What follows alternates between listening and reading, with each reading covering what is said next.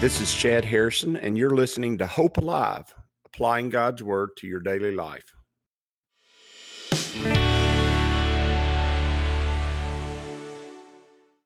Hi, this is Chad Harrison, and I am the teaching pastor of Lake Community Church and have been serving as a pastor for 25 years.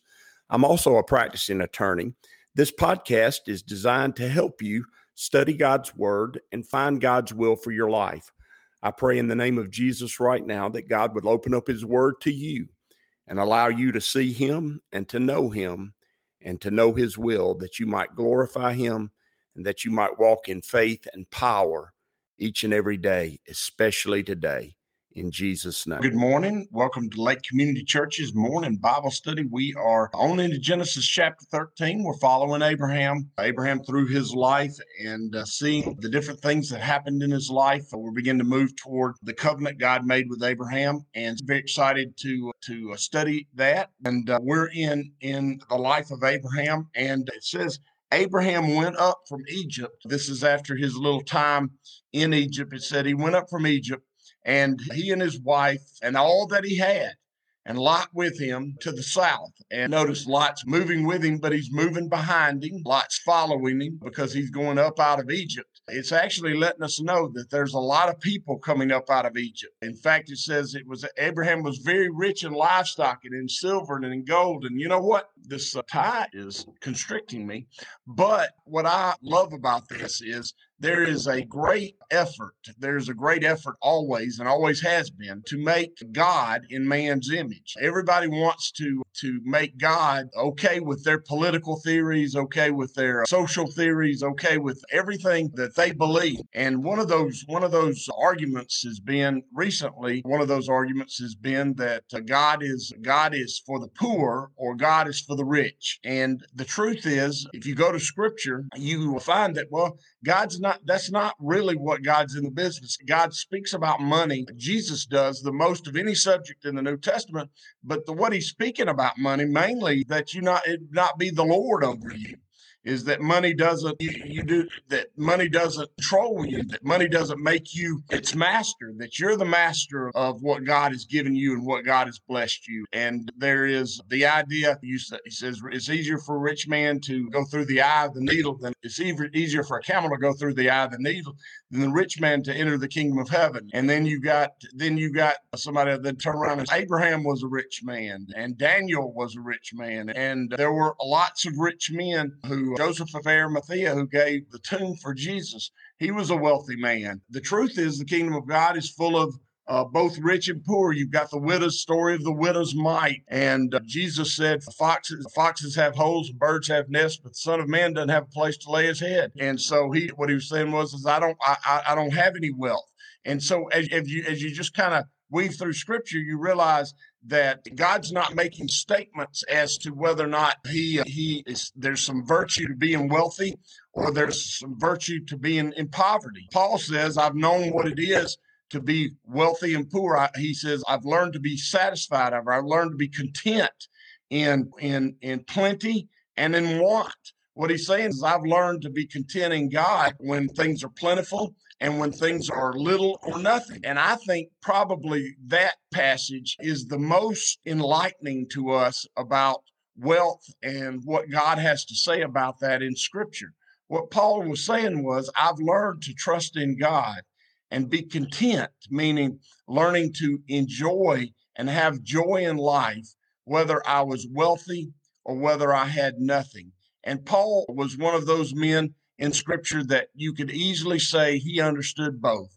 He had risen as as a Jewish man in in Israel to a high spot. He was the uh, he was the chief prosecutor for the court and for the Roman I mean for the Jewish Sanhedrin and he went out and hunted Christians. He was obviously a man of great knowledge. He was obviously a man of great education, and he was obviously a man of great wealth. And then he also spent many a day in prison and many a time in in in starvation or not having enough food to eat. So he knew what it was to be in plenty and he knew what it was to be in want. And he said, I've learned to be content in one. He did not say that one was better than the other or one was more important than the other. What he was saying was, what he was saying was, if I'm in the center of God's will, that's what matters the most. And how much you have is not an indication, as in the Old Testament, they believe that how much you have is, was an indication of the blessing of God in your life, and how much you how much you had mattered as far as how God viewed you. And we have that even today in our health and wealth gospel that's preached pretty regularly in our country. How much you have is an indication of how much of the blessings of God you have. And that's just not true. It's not true. The rich, the story of the rich man and Lazarus was given by Jesus to that generation to let them know that the amount of wealth that you have is not an indication of the relationship that you have with God. And Lazarus was the beggar at the city gates, and he found himself in heaven, and the rich man found himself in Hades or in, in the bad part of Sheol. He wasn't in paradise, he was in Hades. And, and so we see that that if you're if the focus of your life is on money, then the focus of your life's in a bad spot. It's not on money, it's on it's on God's plan and God's purpose for you. The focus of your life has to be your walk with God and not your walk with your pocketbook. And if the focus of your life and the focus of how you deal with other people is based off of what they have, you're going to live a life that is not fruitful in the kingdom of God. You're going to live a life that is oftentimes going to be very painful. And even if you attain to great wealth and you believe that's important, you will find it unfulfilling. You'll find it un- unhelpful and unhopeful. I've been around many people who are people of great faith who had very little. And so the health and wealth doctrine uh, doesn't work for them because their faith and their joy and their contentment in life was great and they had very little. Likewise, I've been around some great people who had lots of money and had the gift of giving and were people of, of great wealth, and yet they were people of great faith. And, and they used uh, the gifts that God had given them to build the kingdom of God. And it's not the issue is not the issue is not the new gospel that is the gospel of health and wealth. It's also not the socialist gospel that we see preached throughout South America and other parts of the world where where and you'll even in our country in some quarters where where poor the poor and the downtrodden are extolled. It's the issue is has nothing to do with what you have. The issue is who you are, who you trust in, and who you live your life uh, to glorify. And if your life is being lived to glorify God and you trust in Him, then the amount of wealth you have is His decision and not yours. And uh, His decision for you is always for your best. And you ought to look at it that way. And you ought to see it that way. And you ought to rejoice in God choosing for that. And I would say to you this morning, that that that is of great importance that we not get focused on money as individual believers but that we focus our lives on walking with God.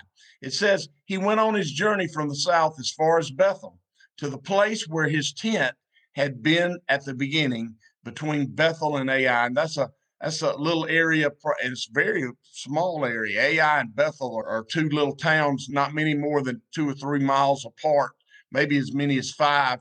And they're probably about 15 miles north of Jerusalem, modern day Jerusalem. And those two towns were the original place that he met with God. They were the original place where he set up his altar and worshiped. They were in the center. I'll say it again. They were in the center of God's will for him because God's will was him to for him to go to Canaan and to go to a land he did not know and live among a people he did not know. And let me tell you something, he did. He went to a town he didn't know, he didn't know, and he lived among a people he didn't know, and he trusted God uh, there. And then fear stepped in, and fear fear drug him to to Egypt. But once he'd had that experience, once he'd had that experience, he found himself back in the center of God's will. I want you to notice that God always brings us back to the place where we left him. Oftentimes we want to uh, we want to find a place we want to find a place where God has left us and uh, and where we left God, and then go and meet Him somewhere farther down the road. That's not the way it works. When you walk off the path, when you leave the path that God has for you, He always brings you back to where you started. Not back to where you started on the path, but where, back where you ended walking with Him. And that place is an important place. It's an important place. Now he's going to move you forward again, and you're gonna you're gonna keep going, but you got to come back to where you left him. And that story of the prodigal son and him coming and taking all his father's blessings and all his all his of his inheritance and wasting it in riotous living. Notice he has to come back and he comes back right back to where he started. He's lost a great deal in that and he has suffered loss, but he right back in the middle of his father's will. He comes right back to the place where he left. Abraham does the same thing. Now Abraham comes back and he is he's found increase. He's found increase because God said he was going to bless him. He's found increase. He's found increase even though he is he's allowed fear to overcome him. So a lot of times God blesses us and God takes care of us even in the midst of us not walking by faith with him. He and I'm not saying that I'm not saying that he uh, causes us to sin and walk in no faith. What if the full results of our faithlessness were manifest in our lives? It'd kill us. Our faithlessness is, is dangerous and it's terrible. And when we don't trust Him, uh, we put ourselves in some horrible positions. And God's grace sustains us, even though we are being faithless. He does take care of us. Thank praise God he does because if he didn't, I'm telling you, how many times can you think back on your life and think of times when you were like that prodigal son and riotous living out there and and just doing as you pleased and walking as you pleased and being who you pleased to be and miss out, miss totally out